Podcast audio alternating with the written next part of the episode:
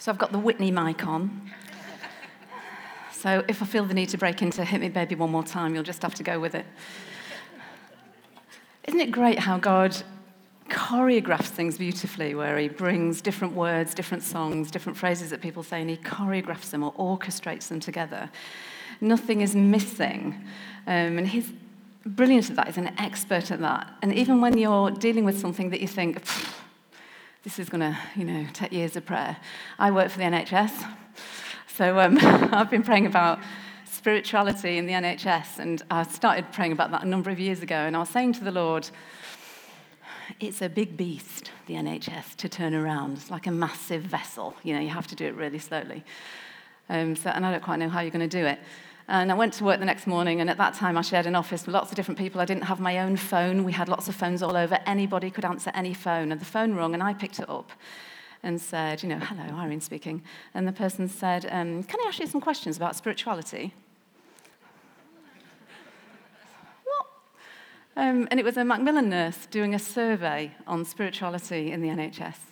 Um, and that was when I changed my heart and said, God, you can do anything. Um, so, thinking about today, we're in a season of um, prayer and looking at teaching on prayer. And we've heard uh, David brought um, something uh, um, I think it was last week, I was going to say a few weeks ago, time passes, um, on the um, prayers of the apostles. Um, we've heard, like Anthony brought some stuff on prayer, and he talked about intercessory prayer. Um, one of my favorite verses when it comes to prayer is in Job, where it said, God is constantly speaking to us, first this way and that, but we don't perceive it. So if you feel as if God's not speaking to you, now's the time. We can sort of change all that because He is. You're just missing it. And so that's the basis on um, the things I want to speak to you about today. There are lots of things that we can look at online. There's really no excuse in, in terms of, oh, I don't know how to start or I don't know what to do. There's loads of stuff online. Um, you can just do some searches and look at um, there's a Bible app that can give you various things. Um, there's tasks that you can do online, so different ideas of how to study scripture. Um, you can look at uh, different types of prayers. I put in um, acrostic prayers because I know a few acrostic prayers where each uh, there's a word and each letter symbolizes something else. And I found pray, um, which is praise, respond, adore, and yield. Um, there was fellowship that was one. Um, there was pray for an hour, how to pray for an hour. There's loads of things um, that we can use to um, help us pray. But the bottom line about prayer is, as David said the other day, it's supposed to be a dialogue. We're supposed to hear him. And if you're praying and you're not hearing him, then it won't be long before you're either burnt out or you stop praying. Because when you don't hear him, there's no life. And you can forget all those tools and you can just go sit with him. But I was talking to Andy. Andy has a phrase called active waiting. Sometimes we're a little passive, I think, in the presence of God. And we can go and go, okay, I'm waiting, but really I'm planning all the jobs I need to do, what I could be doing if I wasn't sitting here with you, and I could be doing all this sort of stuff. And I've learned now that I go into my waiting time with God with a journal and a pen, and I jot down all the things that get in the way so that I can focus on Him. And there are tools that we can use, like if you're baptized in the Spirit, you can speak in tongues. I found that speaking in tongues for a couple of minutes does nothing for me. So I did a bit of an investigation and said to God, okay, what if I speak in tongues for five minutes? So I did it for five minutes no real change. Um, I did it for 10 minutes, no real change. I got to 20 minutes and then I broke through into something. So it might not take 20 minutes for you. For me, maybe that's how busy I am. It takes 20 minutes to get all the other stuff out my head so that I can focus on God. But for me, if I speak in tongues for 20 minutes, I then break through into a new area with Him and have a real encounter. So there are lots of different things that we can do. The bottom line is we need life in our prayer time. We need to hear the living word of God. And that can be our Bible. You know, your Bible is the living word. And I sometimes take that to the next stage and think, well, okay, that means that if I read something out of the Bible, that is Jesus, because he's the living word. So that is Jesus to me. So there are certain things that I read and I glaze over as I'm reading, and then there are other things that make me stop. And that's because there's life on them.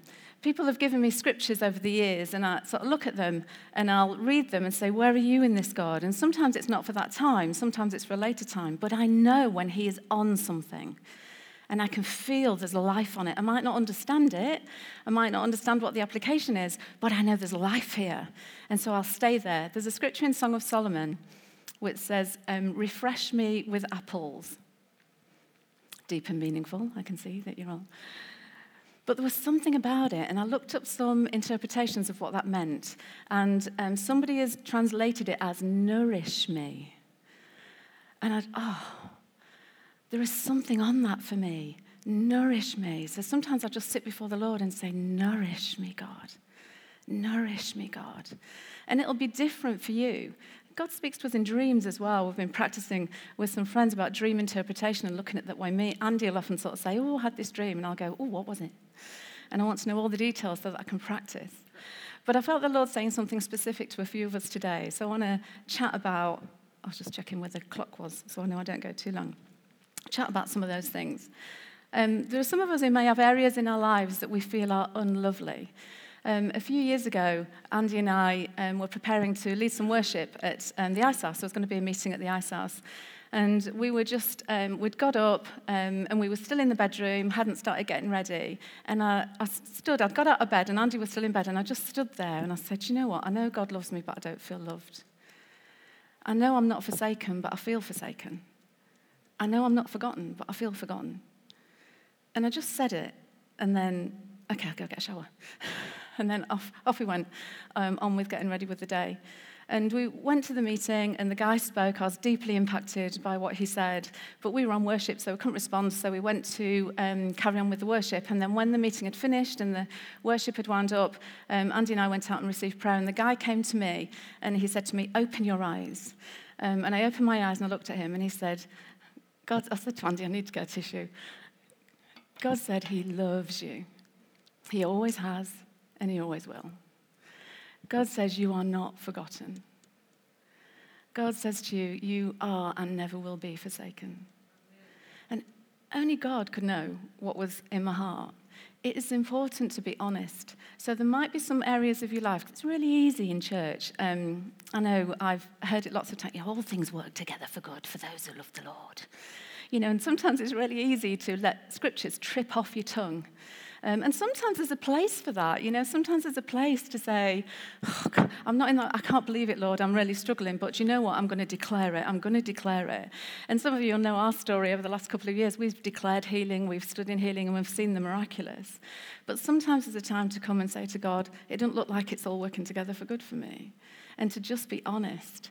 And I think for some of us this morning, He's challenging us or inviting us, as June used the phrase earlier on, He's inviting us um, to be honest with Him and actually share our heart and then wait before Him. Don't run off like I did.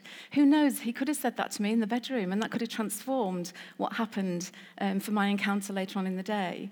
Um, so if you be honest with Him, but then wait and let Him respond to you. I wanted to speak to, about, to those, I have elements of this in my life, who have perfectionist tendencies. So if that's you, because um, there are some areas where I think, oh Lord, I can't do that because I'm not good in this area, or I can't do that because I'm not good in this area, or even I'm failing you because, or this isn't working properly, because my perfectionist um, within me wants to reach to this is what I consider to be a good Christian and I fail in some of those areas. And I heard um, a few months ago about the difference between, I think it's Greek. Um, approach, as it were, compared to the more modern and the Western approach. And the way they use the word perfect is very different. So if we in Britain looked at a tree and said, oh, it's perfect, we'd be expecting it to be completely symmetrical, you know, the right shape, um, you know, all the leaves the right green, um, and we'd be looking at that type of thing. What's the bark like? Um, but the Greek guys look at it and say, is it doing what it was designed to do? Is it um, producing apples if it's an apple tree? Is it doing what it was designed to do? If it's doing what it was designed to do, it's perfect. And I think sometimes we have to look at ourselves and say, Am I doing what I was designed to do? That's the perfection I'm looking for. And God also looks at her heart and He'll sort of say, I see your yes, even if your yes to me is small, even if your yes to me wobbles on days, even if your yes to me sometimes turns into a no and then goes back to a yes, no, I'm saying yes, God, I'm saying yes, God. He says, I see your yes, and it moves my heart. It moves my heart. So, for you guys, he wants to do something in terms of that standard that you have for yourself. And thinking of standards, there's, do you remember the parable of the talents and the guy who had one talent and buried it? And then when the master came back, he said, I know you were a hard man. Who told him the master was a hard man? Who said that to him? There are some of us who are believing wrong things about God. We believe he's a harsh taskmaster. We believe he will come back and say, What have you done with I gave you, with what I gave you? But it'll be in an accusing tone. What have you done? Where have you put it? What have you hidden? What have you not invested? That's the voice of the accuser. That's not God. That's not what he's like. And some of us have got a view of God that we've been taught and now is the time for the Holy Spirit to put his finger on some things in you because he's saying, that's actually not what I'm like. And if you have those spectacles on when you see the rest of the story, the rest of the story looks like punishment. That is not what it is.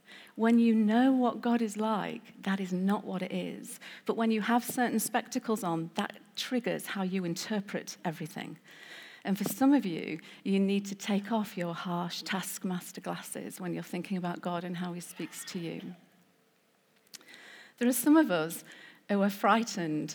Some are frightened of God, and some are frightened of the enemy.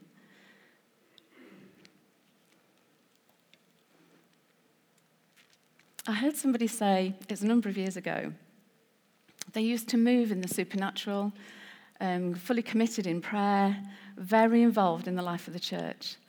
And then they said, um, nothing but trouble happened. They said they put their head above the parapet and the shooting started. So their response to that was to go back into hiding. And they've been hiding for years now. And living their lives, living their Christian lives, still, you know, reading their Bible, going to church, Certain things move them. But if something challenges them or they want to respond to something, so oh, I'm not putting my head above there because I remember what happened last time. But Angie and I were uh, listening to um, a speaker, one of the Bethel speakers actually, Kris Vallotton, who talks about um, the president. And he goes through the um, like American political system, but he talk, eventually gets to the president and talks about how the president has a number of bodyguards. He doesn't have one, he has a number of bodyguards. And then, you know, the guys who are like walking like this and then there's a load of them, and I think they all must wear black and shades, um, and there's loads of them. But then if he goes anywhere, if the president goes anywhere, then they're all deployed in various places, and the place is checked out, everything's checked, because the more authority you have, the greater your protection detail. The more authority you have, the greater your protection detail. So if you're scared of putting your head above the parapet, maybe, like again, it's been referred to angels, maybe we need to be asking God, show me my angelic protection detail. Show me what is going on.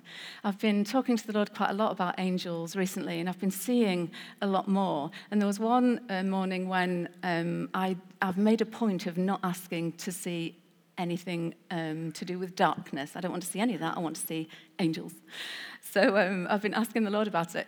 And obviously, we all know that Marks and Spencer's is a particularly anointed shop. So I was in Marks and Spencer's and I was walking through and I was suddenly aware of. Um, almost like clouds of darkness, shall we say. And I, and I knew it was stuff that the enemy was doing. Um, and they were fairly low down, and I was suddenly aware. And as I was walking through, I'm, I'm sort of speaking in tongues and saying to God, what's going on? Firstly, why am I seeing this? What is going on? Um, and I just carried on walking. And I'm going through Marx's, and I was going to go out sort of one of the doors into town. And I was suddenly aware that stuff of the enemy was looking at me, eyes were on me. And I'm sort of going, Lord, everybody's looking at me, these, whatever it is that you're showing me, and I don't understand what's going on. Why, I don't know why you're showing me this, but I feel as if I'm being looked at. And as I continued to walk, the um, areas of darkness, shall we say, started to clear a path. And I suddenly became aware that God was showing me my authority, that because I am hidden in Christ, in God.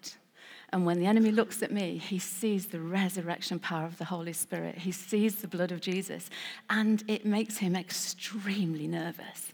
He is more nervous of me than I am of him.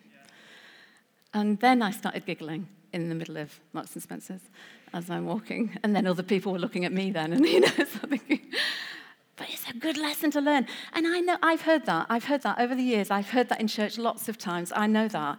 But when the Holy Spirit showed me, it is a different truth. It is a different truth, which is why when it comes to our prayer times, we have got to encounter Him. It's great to be able to chat to God all day and almost like having a running commentary with God as you go through your day. That's great, and I absolutely advocate that. But there has got to be an appointment time where I sit down with God and have an appointment with Him and actually chat through some stuff. I often um, will challenge Andy, especially if he's on worship duty and has had some prayer times and stuff, and I'll say, business meeting sometimes when I see my boss, I've got a, load, a list of things I want to talk to her about. I need to chat to you about all these different things. So I'll have a meeting with my boss. We call it supervision in the NHS, but basically it's a jobs list that I want to go through with my boss and make sure I know what's going on. If there are any problems, I chat to her about it. Is that what your relationship with God's like on that appointment time? Is it a work meeting? we need to chat about this, we need to talk about this, I need to pray about this, we need to, you know, deal with this situation. Is it work meeting?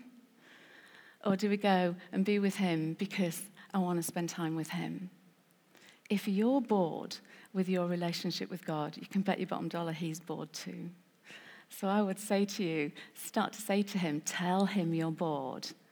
Buckle your seatbelt up, but then tell Him you're bored and see what happens. There was a specific word that I felt the Lord say for some today. I felt it's from um, when you were a child, but I felt that there are some um, that where the word spoken over them is loser. You're a loser. You've been a loser, and it's been spoken over you when you were young that you're a loser. And I wrote a few things down because I was saying to the Lord, What do you want to say about this? And He said, Oh, tell them that they are. Tell them that you lose your sin. You can lose your fear. You can lose your poor relationship with Him. You can lose your failure. You can lose your weakness. You can lose your embarrassment. You can lose that feeling of not being in control or not being in power. You can lose habits. You can lose some of these things that are going on. Take it that way and let Him break off you any accusation. I'm a bit of a Mike Bickle girl. And um, I used to um, go running and I'd always put Mike on and listen to a preach. And there's lots of things that um, Mike Bickle's taught over the years. Um, and there was one where I'm the type of person who, when I listen to a preach, I'll often almost like miss the main point, but there was lots of throwaway comments are the ones that I'm like, oh, that was brilliant. And I write down all these throwaway comments and miss the main thing. And I was listening to Mike, and he told this great story about um, he was preaching on seeking the face of God and seeking the hand of God. And at the time, I was going through a particularly difficult time. Um, I was um, praying and I wasn't hearing him at all. Um, I would say I was, I was classically in the desert. So I was running my um, relationship with God purely on discipline. I was doing it because I know it's the right thing to do. I continued to read my Bible. I continued to pray, even though it felt difficult. I was doing all the disciplines that I know to do. Um, but it was hard, and it seemed to have gone on for so long. And um, all the tools that I've used in the past wasn't working for me. And then um, I was like, right, I'm going to um, keep filling my mind with Scripture, keep filling my mind with the Word, because I can then be declaring that my mind can be renewed. So I was, I was praying and going through this, this time, and, and I'd um, put this preach on, and I, I, went out for my run. And um, Mike was talking about uh, seeking the face of God and, and seeking the hand of God. And we've been blessed in um, recent times at seeing the hand of God move. We're seeing people healed. We're seeing people becoming Christians. We are seeing the hand of God, and it's marvelous. And I'll continue to pray into that and continue to press into that. Um, but one of the things Mike was saying is when you're in the desert, you don't get anything back. You don't get you don't get a sensation of him being there. You don't get the experience of him being there.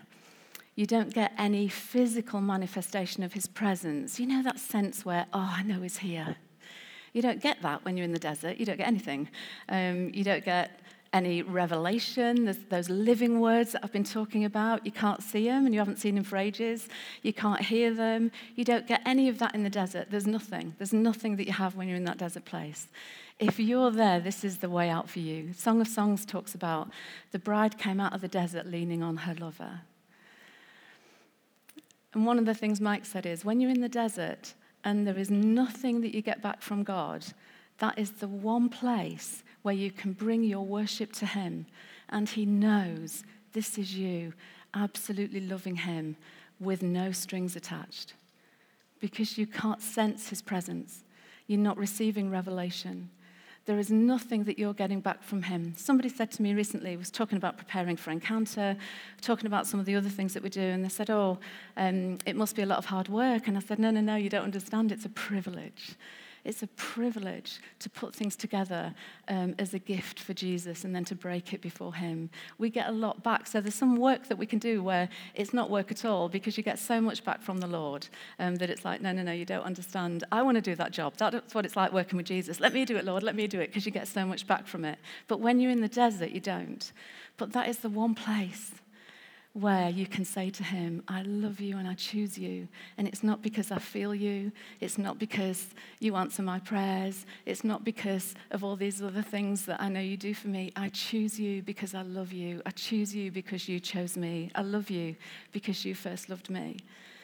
And I suddenly saw in my desert place that I was in a unique position because I could actually worship him and say to him, No strings attached, not because of what I get back from you, not because of anything that you give me. In this desert place, I choose you. I worship you. And it was the most beautiful encounter that followed that because the Holy Spirit's like, it's no good, I can't stay back any longer. And then just overwhelmed me with his presence. And I've not been in a desert place since, and I'm half looking forward to it. It's like, oh Lord, you know, next time I get in a desert place, I know that I can come to you and go, now you have to believe me that I love you. So if you're in the desert place, that's the way to get out worship. Bring him your worship and say, Look at me. Look at me in my desert. Look at me in the situation I'm in and know that I choose you. And that's the way to get out.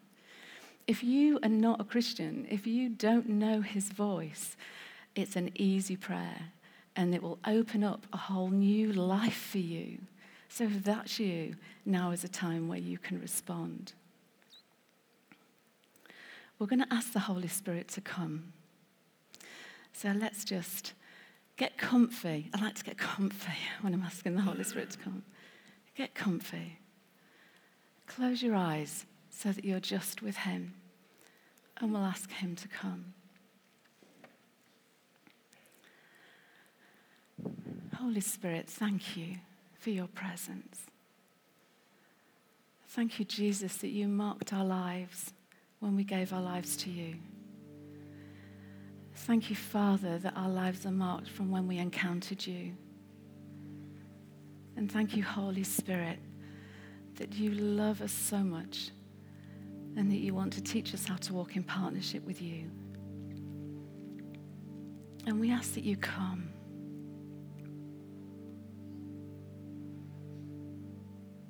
You know our hearts. You know what we've heard, what moved us what touched us. And we ask that you come. This might be a time for you to be honest with the Holy Spirit and to say to Him, Yeah, that bit was me. But the beautiful thing about being the bride is that He allows us to respond to Him. So if you want Him to speak Alpha over you, a new beginning, that some things you want to start, then you stand. If you want to sit him to speak Omega over you or over some things that you've been engaging in, then you stand. Because he wants to deal with some alpha moments and some omega moments. Father, we're here for you. And we want to do business with you. And we want to start it here, and then we'll carry it on later at home. but we are setting our face